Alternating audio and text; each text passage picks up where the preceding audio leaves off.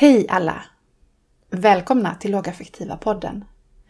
Innan höstens första avsnitt rullar igång tänkte jag bara säga något kort om podden och om mig. Jag heter Therese Österholm och är legitimerad psykolog och arbetar med att handleda och utbilda personal inom skola, vård och omsorg i bemötandefrågor. Och mest blir det frågor som kretsar kring problemskapande beteenden hos såväl barn som vuxna. Inte sällan medför detta också att jag utbildar i neuropsykiatriska funktionsnedsättningar som till exempel autism och ADHD. Syftet med podden är att väcka medvetenhet om vikten av rätt bemötande gentemot personer med ett annorlunda sätt att tänka och fungera. Och mycket av innehållet kretsar kring lågaffektivt bemötande som ett verktyg för att hantera känslostarka situationer. Men om du har lyssnat på avsnitten i podden så vet du att man också kan lära sig mer om andra områden. Man kan lära sig mer om traumamedveten omsorg, tydliggörande pedagogik, missbruk och funktionsnedsättning och hur man bemöter barn som har varit utsatta för sexuella övergrepp. Dela avsnitt du tror att andra också blir hjälpta av att lyssna på och gå jättegärna in och sätt betyg och lämna omdömen i din poddapp. Det hjälper podden att nå ut till fler. Tack så mycket!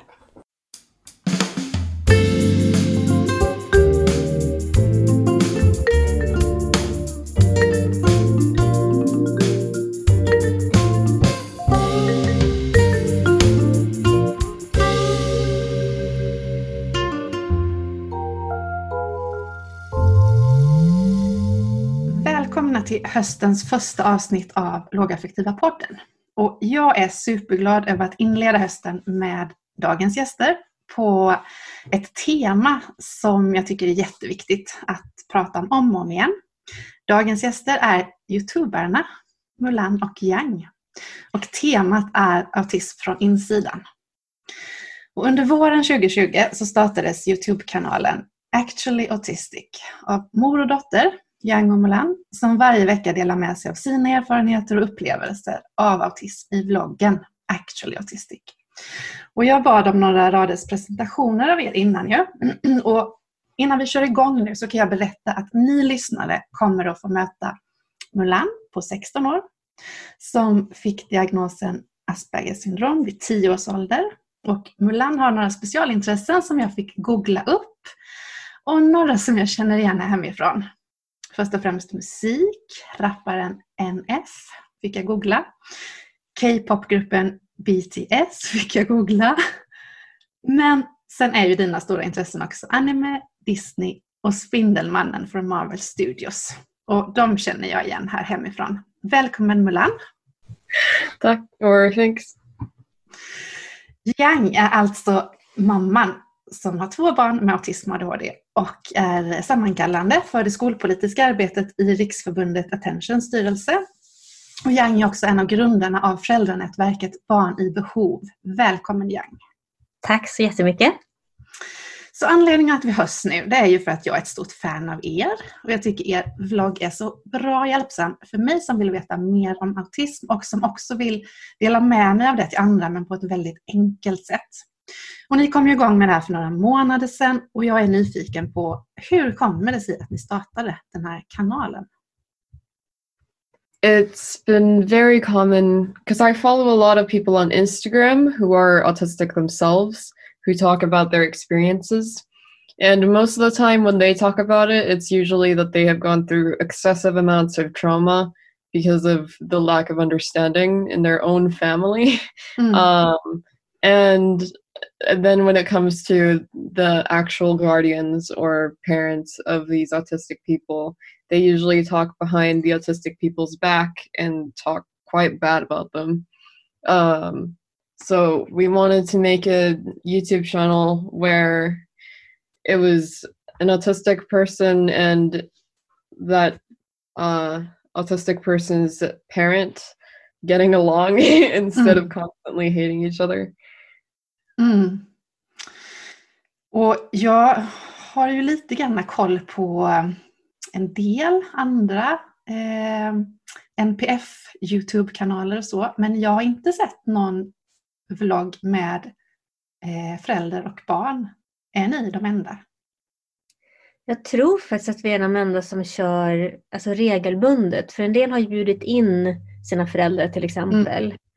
Och så, men jag tror inte att det är någon som har det här som, som grej, att vi faktiskt gör det tillsammans. Och det är ju det som är hela, hela tanken, att vi faktiskt ska jobba, alltså vi jobbar tillsammans och vi gör det tillsammans för att visa att det finns också faktiskt en annan sida av att leva med autism och ha autistiska barn som inte liksom är trauma i att man har varandra utan att det är en styrka att man har varandra. Mm. Skulle ni vilja berätta lite grann om hur historien ser ut för er? um, most of my childhood has pretty much only been classmates not understanding me, which results in them not wanting to hang out with me. So a lot of uh, a lot of a lot of the time at school during recess, I would end up alone, or I would pretend that I was hanging out with um, other kids, but never actually saying a word to them because I didn't really need to to get um, adults to believe that I was friends with them. I just needed to sit next to them. So sometimes sometimes I would isolate myself in the little recess area of trees and stuff where I could just be alone. mm-hmm. um, or I would pretend that I had friends even though I didn't.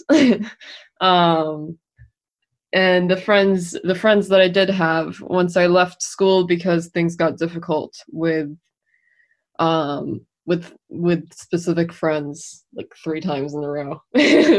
um when I left school, uh, I realized that the friends that I thought were friends never actually cared, and they ended up um, ignoring me one by one, despite knowing exactly where I lived. So, um, but that's been a repetitive thing in my life at this point, where I think I've made friends and then I end up losing them and I kind of give up. mm. Det är ju liksom den ena sidan som har varit väldigt, väldigt jobbig och såklart inte så rolig för självkänslan. Och sen har ju själva skolgången också varit jättekomplicerad. För att Melan är en typisk sån person som är väldigt lätt att ha att göra med. Som inte gör så mycket väsen av sig och som inte tar plats och som inte protesterar högljutt. Utan mest sitter tyst och blir ledsen liksom, om hon inte får, får stöd och hjälp. Och det märks inte att hon inte hänger med.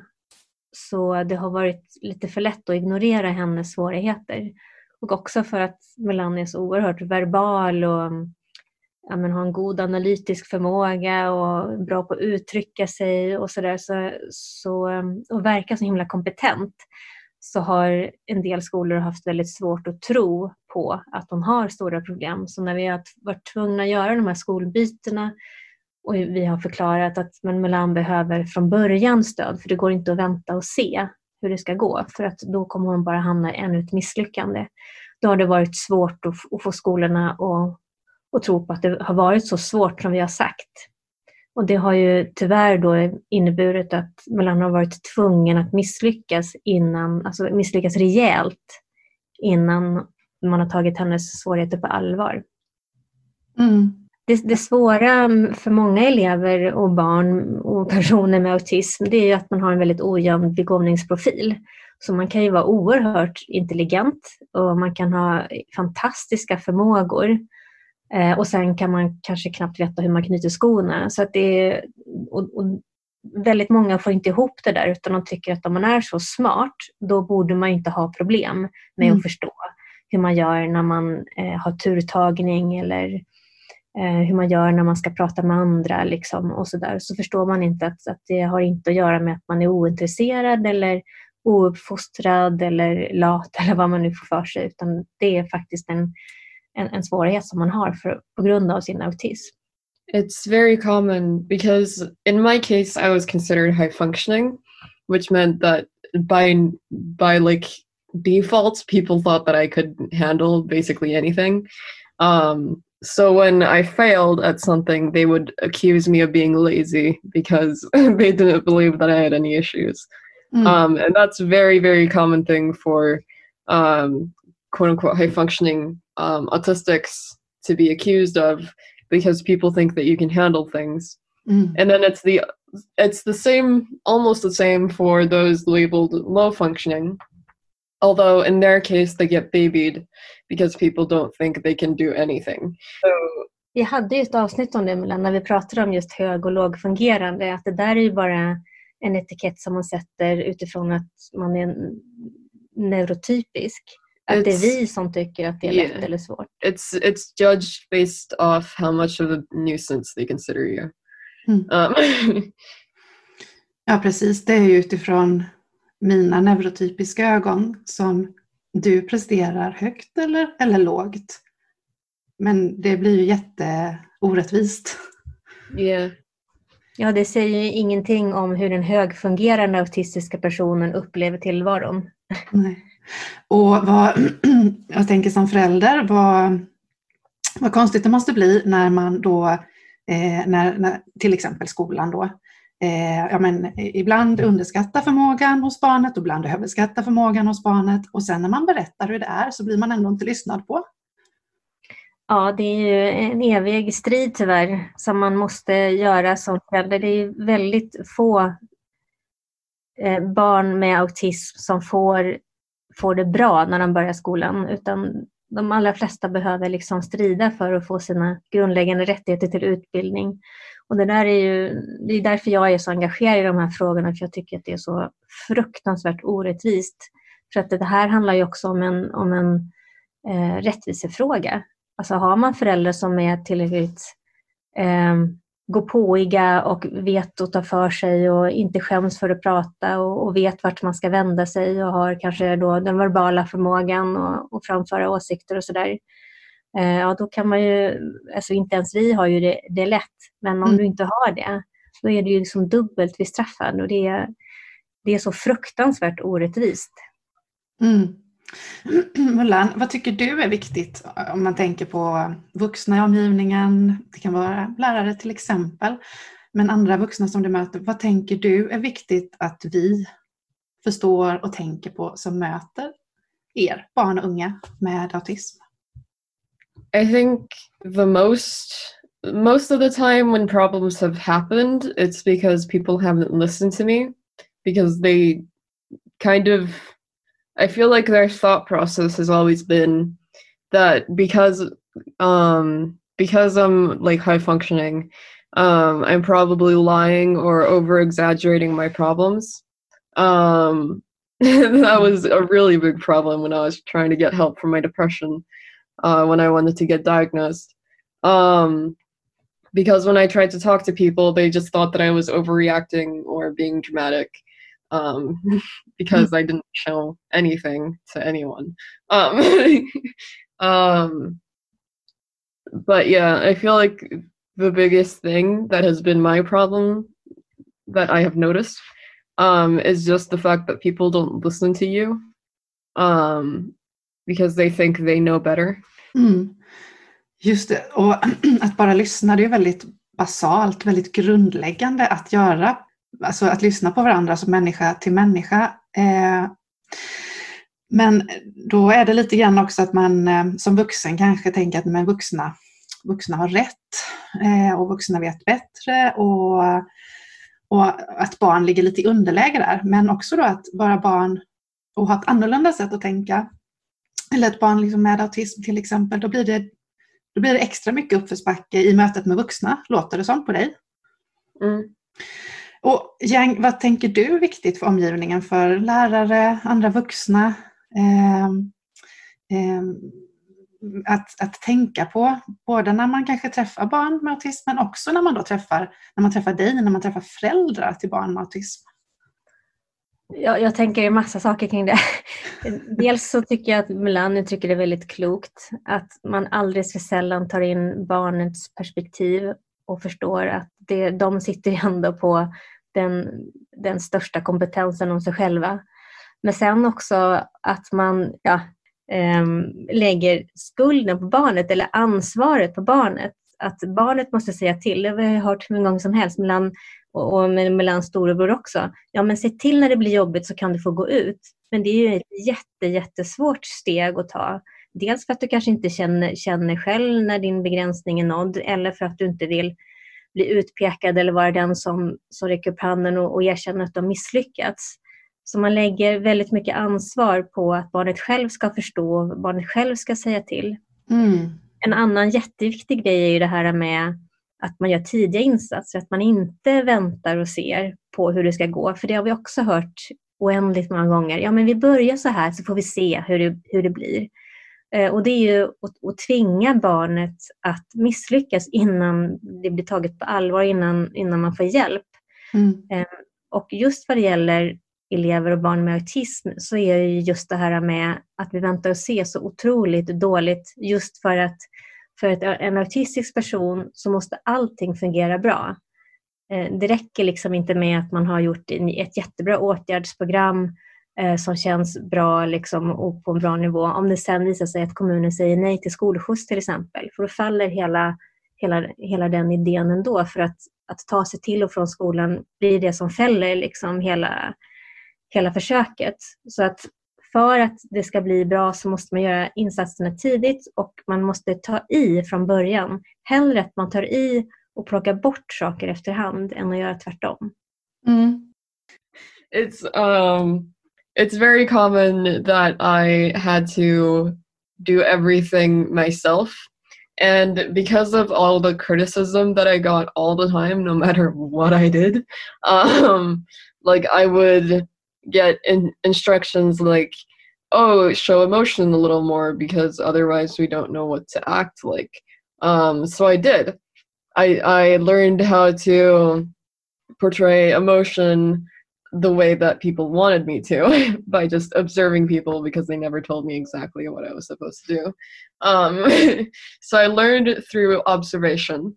And then um, when I actually portrayed happiness or anger or something, um, I would always be yelled at because for some reason they didn't think it was appropriate, even when it was. Mm. Um, so it's extremely, extremely, extremely hard for me to trust people because every single time I've tried to trust someone, it's been wrecked completely.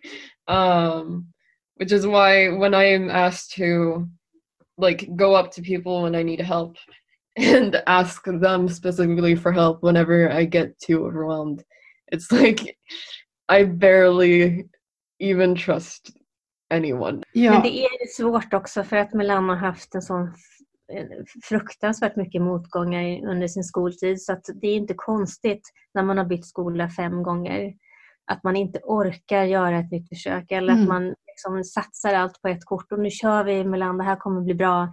Mm. Eller vi gör ett försök ändå och, och försöker och försöker och sen så går det några veckor och så misslyckas man igen. Liksom. Så det, är ju, det är ju oerhört förståeligt att man till slut inte orkar. Ja, och det måste ju också vara väldigt konstigt att det du berättade mellan, det blir väldigt förvirrande när en vuxen först säger att man ska säga till, men sen när man säger till så sa man till på fel sätt. Eller, ja, eller så tycker de att det var för lite att säga till om, eller vad det var. Och det återigen är det att det inte blir lyssnad på, låter det som. Inte blir förstådd. It felt like it didn't. I, it honestly, thinking back on it, it honestly felt like they were just trying to make an excuse to continuously push me down, no matter what I did. Because even when I specifically followed their instructions and made no mistakes, thinking back now, um, they still told me that I did something wrong and would yell at me for it. So it was like, what's the point in even trying anymore Mm. if I'm only gonna get yelled at? Mm.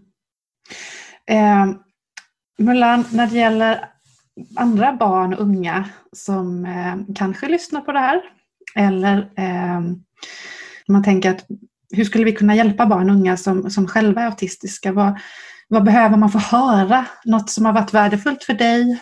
Vad skulle du vilja skicka med dem? I feel like because the thing about even if it was extremely and still is extremely exhausting to do i feel like the continuous paying attention to any red flags that you have learned because a lot of autistics um, don't have the red flags that non-autistic people do have by um, by default. Uh, we have to focus very heavily on what someone is saying to us um, to notice any like off anything off. Um even if that is extremely tiring to do constantly because it's not a natural thing that i can do um it's still extremely important because it's prevented me from getting in a lot of um a lot of really bad situations um that i probably would have gotten in if i didn't like learn that very early on, just based off all the uh based off all the warnings of strangers and stuff. I just mm. naturally started paying attention a lot more to what people were saying to me. Mm.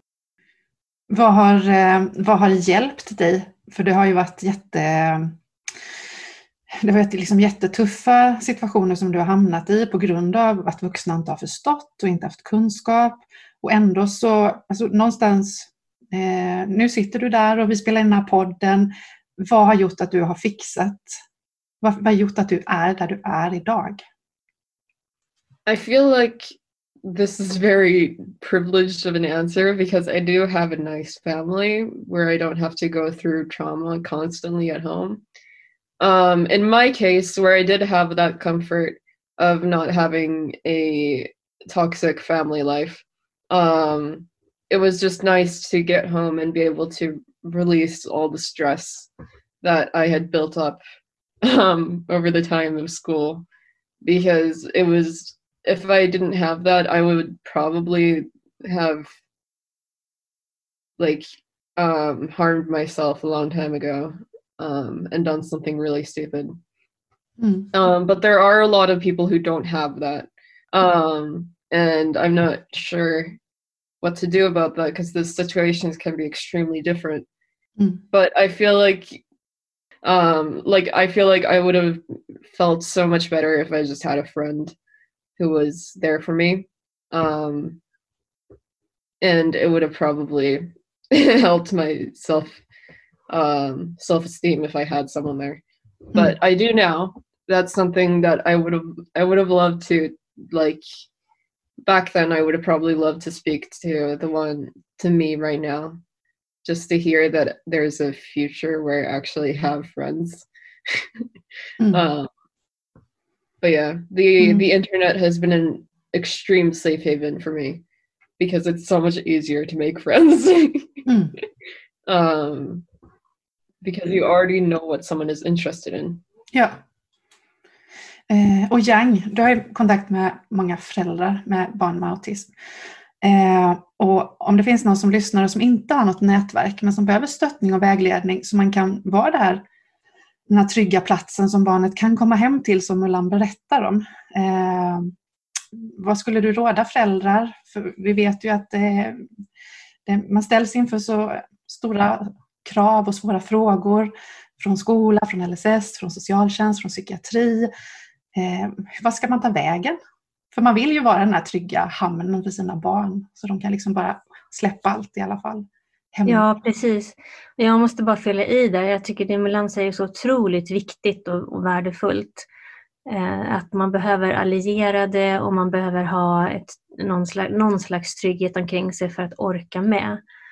Eh, så jag vet att det är mycket snack om det här med internet, att man ska stänga av internet. Det, det, finns ju en filosofi, en riktning där med hemmasittande elever, att man ska göra livet riktigt, riktigt outhärdligt för dem, för då kommer de vilja gå till skolan. Eh, och hur förödande och farligt det kan vara för ett barn som har blivit så isolerat och nedbrutet för det är kanske där de har den här trygga hamnen och de enda som förstår hur, hur, hur man mår och där man kan öppna sig på ett sätt som man kanske inte kan någon annanstans. Så internet är en otroligt viktig plats. Eh, och att man som förälder förstår att man behöver, vara, man behöver vara allierad med sitt barn för att barnet är så otroligt utsatt och ensamt. Eh, för man är själv rätt utsatt och ensam. Eh, men man är ju ändå vuxen. Man har ändå viss eh, livserfarenhet, men barnet har ju inte det. Så man behöver verkligen barnet behöver känna att man, att man ställer upp och liksom försvarar det när det behövs. Men för att orka för egen del, för att det är också så där i, i relationen och i kontakten med skolor och socialförvaltning och så där, så kan man ibland få för sig att man är helt unik, att det inte finns någon annan familj i hela världen som har en så konstigt barn och sådana konstiga förhållanden som man har det själv. Ehm, vi är många som har vittnat om att man, man kommer liksom, och så är det som att det här är första gången de möter ett barn med autistiska problem. Liksom. Ehm, och man ska uppfinna hjulet kring vad man ska göra. Ehm, och då är det så otroligt värdefullt att ha de här nätverken där man kan dela historier och upptäcka att det är, man är inte ensam, man är en av många tusen, vilket ju i sig är en tragik såklart, men i sammanhanget också en, en tröst över att man, det är inte man själv som har krånglat till det eller det är inte man själv som är orimlig eller liksom som hittar på saker utan det här är någonting som pågår på, ett, på en systematisk nivå och kanske inte faktiskt är så himla personlig alla gånger. Men det finns ju då, eh, ja men dels finns ju de här frivilligorganisationerna som Riksförbundet Attention, Autism och Aspergerförbundet och så vidare. Och sen finns det många grupper på Facebook. Eh, Barn i behov är ju ett av de nätverken och där finns det flera undergrupper också. Dels för föräldrar som har problem med eh, barn som inte klarar av att gå till skolan alls. Och sen har vi grupper också som är mer lokalt anpassade och sen har vi grupper också för barn som är djupt deprimerade och inte riktigt orkar med livet längre. Så att, och det finns många fler andra grupper men jag, men jag, tror att det där är viktigt. Man behöver eh, man behöver någonstans där man får stöd och tröst och också kanske få prata av sig lite. Eh, för det är också viktigt att prata inte av er inför barnet. Barnet ska inte behöva veta liksom hur, hur jobbigt allting är och så för att det har nog med sitt och det är så himla lätt att man tar på sig skulden själv som barn över att situationen är så svår. Så låt barnet slippa det där och, och hitta liksom andra sammanhang där du kan pysa utan att, utan att göra ytterligare skada liksom på hur situationen redan är. Mm. Ni är så kloka och nu när man har lyssnat på den här podden så tycker jag att man ska leta upp Youtube och kolla in er också. För ni har en, er vlogg, eh, vilket jag antar betyder videologg. Det är så mysigt att kolla på den tycker jag. Eh, och kolla på er och det känns liksom som att man sitter och och, och pratar med er i, i rummet. Ibland är ni i ett kök och ibland är ni i en soffa i vardagsrummet. Sådär. Eh, väldigt avslappnat och lätt att ta till sig. Eh, sen är det väldigt korta avsnitt också på sju minuter eller någonting. Så man hinner ju alltid kolla på dem. Det var hela tanken var att det skulle vara korta avsnitt och att vi skulle, jag tycker att det utvecklas väldigt mycket mer till att vi sitter och pratar med varandra nu än att vi håller på och mässar så mycket framför kameran. Så att jag tycker också, jag tycker att det är fantastiskt roligt att, att göra den här. Jag upptäcker nya sidor om Milan och lär mig jätte, jättemycket genom att bara få sitta och prata med dig Milan. Det känns fantastiskt roligt. Så vi har nya avsnitt som kommer varje söndag klockan sex på kvällen. Och vloggen heter Actually Autistic with Milan och Yang. Mm. Tusen tack Mulan och Yang att ni ställde upp och ville vara med i podden. Tack för att vi fick vara med. Lycka till!